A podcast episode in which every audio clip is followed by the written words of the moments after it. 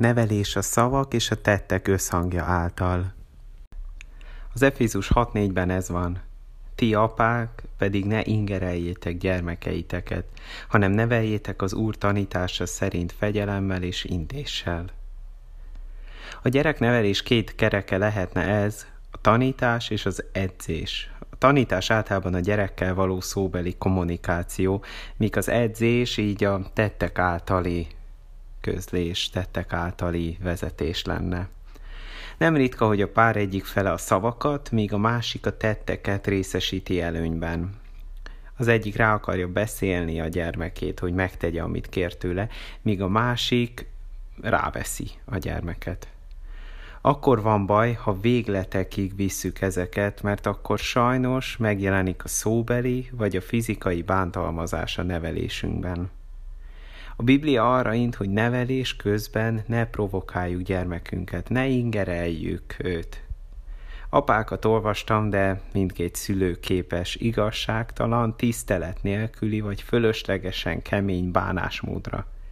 A legjobb megoldás, hogy a szavakat és a tetteket hozzuk össze.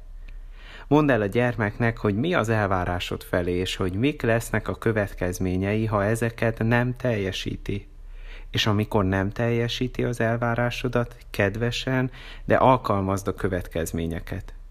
Ha következetes vagy, a gyermeked megtanulja megtenni, amit kérsz tőle. Ezzel nem véded ki azt, hogy amit kérsz tőle, az így is lehet rossz. Az egy másik téma. Hanem azt véded ki, hogy rosszul kérj tőle valamit. Kivéded azt, hogy a bántalmazástól való félelem miatt végül is a gyermeked nem neveled és kivéded azt is, hogy egy nevelésre való túlzott koncentrálás miatt bántalmazóan viselkedj. Persze a gyereknek éreznie kell mindkét szülő felől, hogy szeretik. Meg kell találnotok számára is azt, hogy mire van ehhez szüksége, hogy ő mi által érzi a szeretetet de kettőtöknek nagy segítség az, hogy egyrészt mindkettőtök képességeit felhasználjátok a nevelés közben, már így terveztek.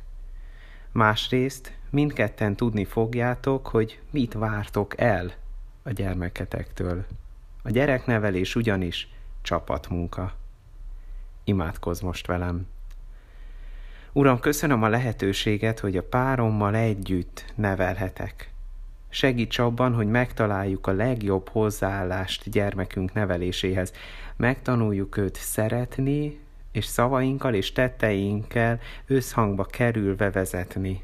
Vezetni afelé, ahova te szeretnéd őt eljuttatni, akivé te szeretnéd őt formálni. Köszönöm a családom, akiket tőled kaptam ajándékba. Amen.